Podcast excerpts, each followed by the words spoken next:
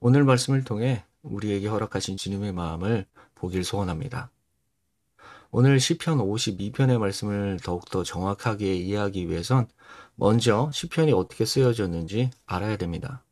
시편 52편에 부제가 나오죠. 다윗의 마스길, 인도자를 따라 부르는 노래. 에도민 도액이 사울에게 이르러 아, 다윗이 아히멜렉의 집에 있다고 집에 왔다고 그에게 말하던 때에 부제 전반부는 이 시편의 곡의 스타일 그리고 불러지는 세팅을 말하고 있고요. 그리고 그 후에 이어지는 후반부에 이 시편이 어떤 상황에 쓰여져 있는지 우리는 알 수 있게 됩니다. 에도민 보액이 사울에게 이르러 다웨, 다윗이 아히멜렉의 집에 왔다고 그에게 말하던 때라고 말하고 있는데 이는 3월상 21장과 22장의 사건을 바탕으로 하고 있습니다. 3월상 21장에 들어서게 되면 우리는 다윗이 사울 왕에, 사울 왕에게 쫓겨서 노브로 향하게 되는 것을 보게 됩니다. 그곳에서 다윗은 아히멜렉 아, 제사장과 접하게 되고 우리가 잘 아는 이야기가 펼쳐지게 되죠. 다윗은 사울 왕이 내린 비밀 미션을 받고 왔다고 숨기고 아히멜렉 제사장에게 하나님 성전에 있었던 거룩한 전설병 그리고 그곳에 보관되어 있었던 골리앗의 칼을 취해 떠나게 됩니다. 짧은 만남이었지만 이후에 이 짧은 만남을 통해서 참담한 결과가 일어나게 되는데 성경은 21장 7절에서 그 자리에 에돔 사람 도액이 함께 있었다라는 것을 언급하면서 그 일을 예고하고 있습니다. 22장 8절에 보면 사울 왕은 나라의 고위들을 불러다가 자기 아들을 포함한 모두가 자기를 칠 기회만 노래 어, 기회만 엿보고 있는 반역자 다윗을 현 아, 다윗을 도와주고 있다면서 분노를 참지 못하게 됐는데 그때 등장하는 이름이 바로 이 도액입니다. 그리고 사울에게 노벳, 노벳에 일어났던 모든 일들을 낱낱이 고발하죠. 거기서 말합니다. 이세의 아들이 노베 와서 아히두베 아들 아히멜렉에게 이른 것을 내가 보았는데 아히멜렉이 그를 위하여 여호와께 묻고 그에게 음식도 주고 블레셋 사람 골리앗의 칼도 주더이다. 이에 격분한 왕은 아히멜렉과 노베 제사장들을 반역죄로 다 처형해 버리라고 하지만 그 누구도 제사장들에게 손을 배려하지 않자 왕은 도액에게 직접 그들을 죽이라고 합니다. 도액은 그 자리에서 아히멜렉을 포함한 85명의 제사장들 뿐만 아니라 노베 남녀노소 심지어는 가축까지 막론하고 말살해 버립니다. 그리고 이 소식을 들은 다윗은 대성, 대성통곡을 하게 되죠.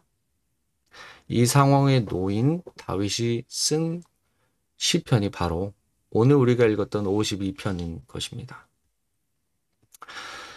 도액은 성공할 기회를 만났고 그 기회를 놓치지 않았습니다.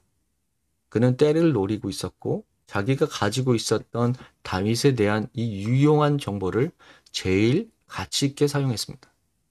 뿐만 아니라 누구도 꺼려하는 일을 행하면서 사울 왕에게 전적으로 순복하는 충신으로 급상승했습니다.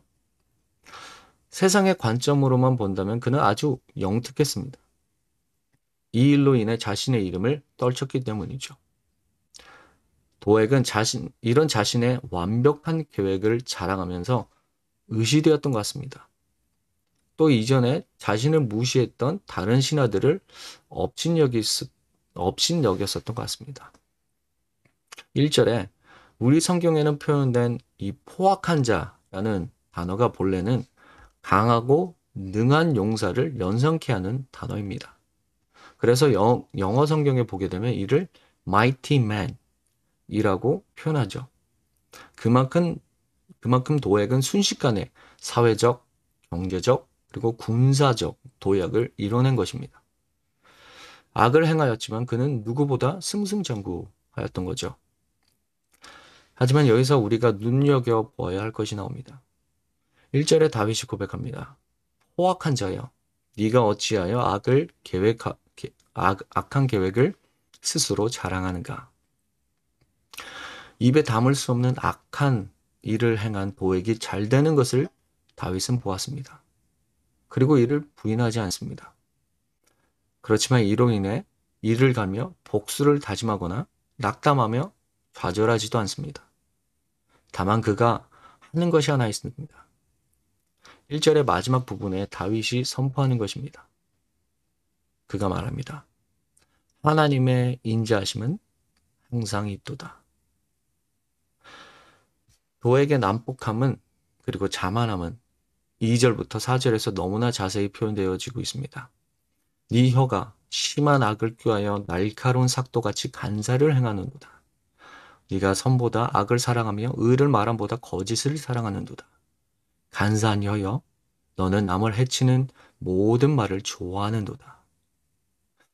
잠언 8장 13절에서는 하나님과 대적시 되어 있는 것을 말하고 있는데 이는 바로 교만과 거만과 악한 행실과 폐역한 입입니다. 근데 그렇게 보면 도액은 하나님의 선풍과 정반대되는 이 모든 것을 갖춘 사람이었죠. 그는 교만하고 거만하여 자랑하기 좋아하고 악한 행실을 즐겼으며 자신의 뜻을 이루기 위해서 거짓과 이간질, 고발과 정죄를 일삼았기 때문이죠. 하지만 그럼에도 불구하고 그의 현실은 성경이 말하고 있는 것과는 너무나 달랐습니다. 그는 누구보다 평안한 삶을 누리고 있었고 부와 명예의 자리로 올랐기 때문입니다. 85명이나 되는 여호와의 제사장을 살해하고 무고한 이들을 죽였던 장본인이 말이죠. 이는 참으로 받아들이기 힘든 현실일 것입니다. 특별히 공의하고 권능하신 살아계신 하나님의 선하심을 믿는 자들에게는 더더욱 말이죠. 저는 말씀을 묵상하면서 떠오른 사람이 있습니다. 바로 아삽이라는 사람인데요. 아삽은 시편 73편에서 자신의 심정을 진솔하게 솔직하게 이렇게 고백하고 있습니다. 나는 거의 넘어질 뻔하였고 나의 걸음이 미끄러질 뻔하였으니 이는 내가 악인의 형통함을 보고 오만한 자를 질투하였음이로다. 그들은 죽을 때도 고통이 없고 그 힘이 강건하며 사람들이 당하는 고난이 그들에게는 없고 사람들이 당하는 재앙도 그들에게는 없나니 말하기를 하나님이 어찌하랴 지존한 자에게 지식이 있느냐 하는도다. 볼지어다 이들은 악인이 악인들이라도 항상 편안하고 재물은 더욱 불어나는도다. 그러면서 재난과 징벌 중에도 순결함을 지키려고 발버둥쳤던 자신의 수도, 수고가 헛된 것 같아 보인다고 통탄하고 있죠.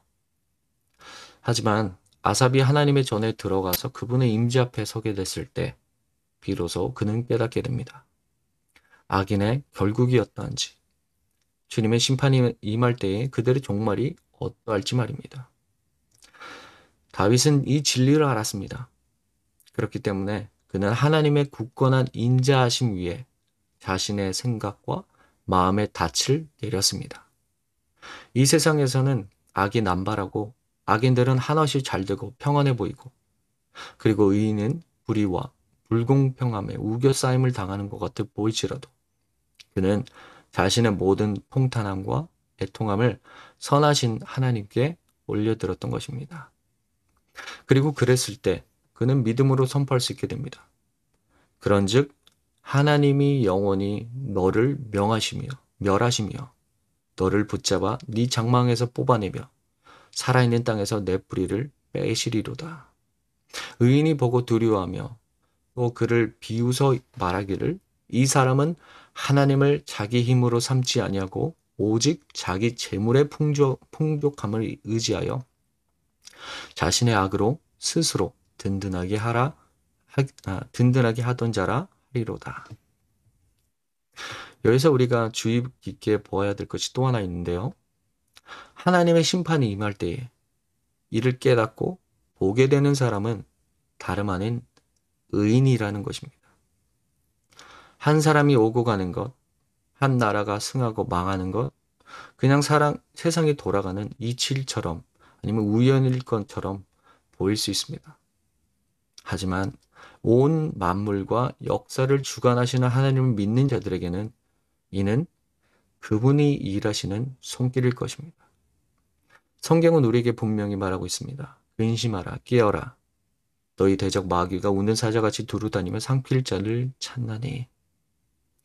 그렇습니다.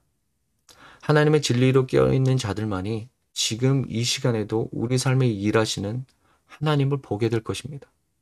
그리고 더 나아가서는 우리뿐만 아니라 이 나라와 이 세상을 주님의 뜻대로 이끄시는 그분의 때에 역사하시는 하나님을 보게 될 것입니다. 자칫 이 세상의 시선을 뺏기다 보면 우리의 삶은 무의미해 보이고 무력하며 절망스러워 보이기 때문입니다. 그렇기 때문에 이 세상은 아, 그렇기 때문에 이 세상 사람들은 자기 힘을 자랑하고 재물의 풍성함을 의지하며 자기의 깨와 계획으로 공허한 삶을 채우려 하는 것 아니겠습니까? 그렇지만 다윗은 그들과는 다른 선택을 합니다. 마지막에 그가 고백하죠. 그러나 나는 하나님의 집에 있는 푸른 감람나무 같으며 하나님의 인자하심을 영원히 의지하리로다. 그는 하나님의 인자하심을 의지하기로 결단한 것입니다. 하나님의 의지, 인도하심을 의지한다는 것이 무엇입니까? 구절에 나오는 것처럼 말씀처럼 아, 구절에 나오는 말씀처럼 주의 이름을 사모하는 것입니다. 그렇다면 주를 사모한다는 것은 무엇입니까? 영어 성경에 이를 이렇게 표현하고 있습니다.